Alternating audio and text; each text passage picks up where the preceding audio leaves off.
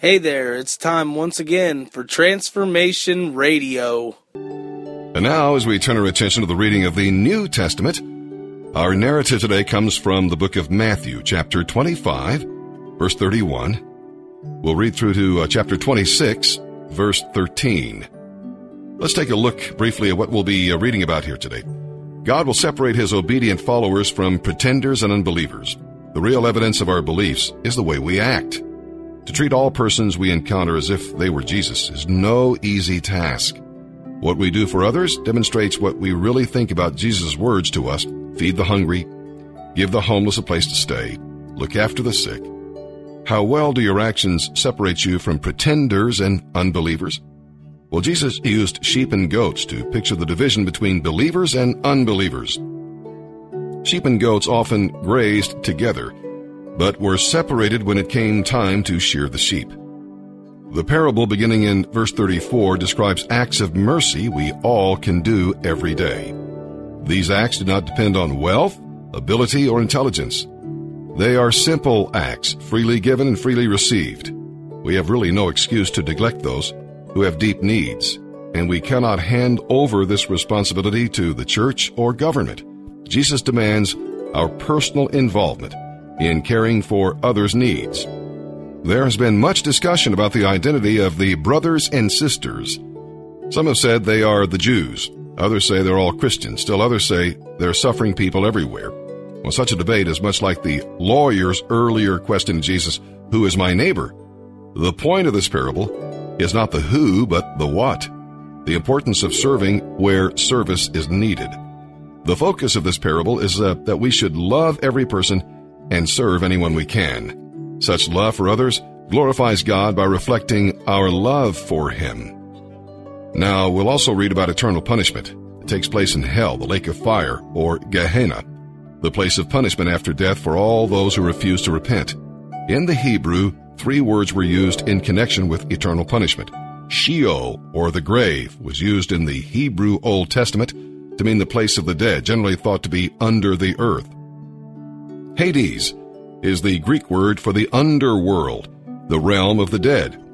It's the word used in the New Testament for Sheol. And then uh, Gehenna, or hell, was named after the uh, valley of Ben Hinnom near Jerusalem, where children were sacrificed by fire to the pagan gods. When Jesus warns against unbelief, he's trying to save us from agonizing eternal punishment.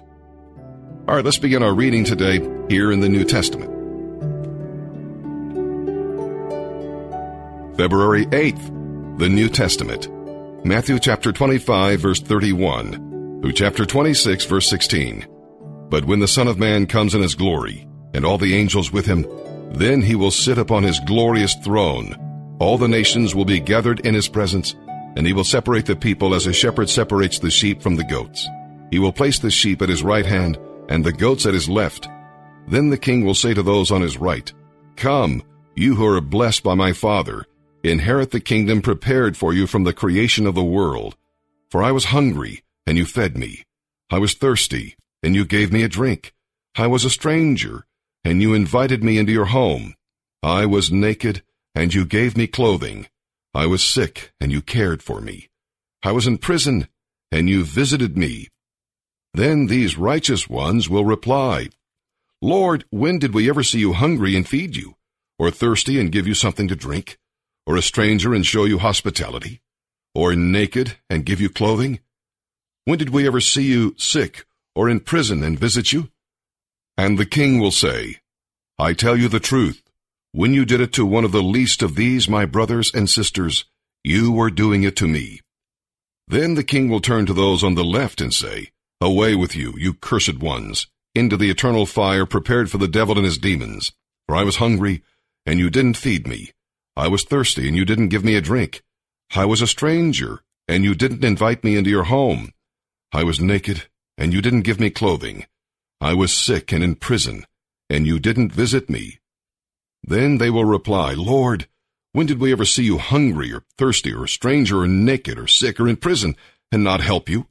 And he will answer, I tell you the truth, when you refused to help the least of these my brothers and sisters, you were refusing to help me. And they will go away into eternal punishment, but the righteous will go into eternal life. When Jesus had finished saying all these things, he said to his disciples, As you know, Passover begins in two days, and the Son of Man will be handed over to be crucified. At that same time, the leading priests and elders were meeting at the residence of Caiaphas the high priest, plotting how to capture Jesus secretly and kill him. But not during the Passover celebration, they agreed, or the people may riot. Meanwhile, Jesus was in Bethany at the home of Simon, a man who had previously had leprosy. While he was eating, a woman came in with a beautiful alabaster jar of expensive perfume and poured it over his head. The disciples were indignant when they saw this. What a waste, they said. It could have been sold for a high price and the money given to the poor. But Jesus, aware of this, replied, Why criticize this woman for doing such a good thing to me? You will always have the poor among you, but you will not always have me. She has poured this perfume on me to prepare my body for burial. I tell you the truth. Wherever the good news is preached throughout the world, this woman's deed will be remembered and discussed. Psalm 31, verses 9 through 18. Have mercy on me, Lord, for I am in distress. Tears blur my eyes. My body and soul are withering away. I am dying from grief. My years are shortened by sadness. Sin has drained my strength. I am wasting away from within. I am scorned by all my enemies and despised by my neighbors. Even my friends are afraid to come near me. When they see me on the street, they run the other way. I am ignored as if I were dead, as if I were a broken pot.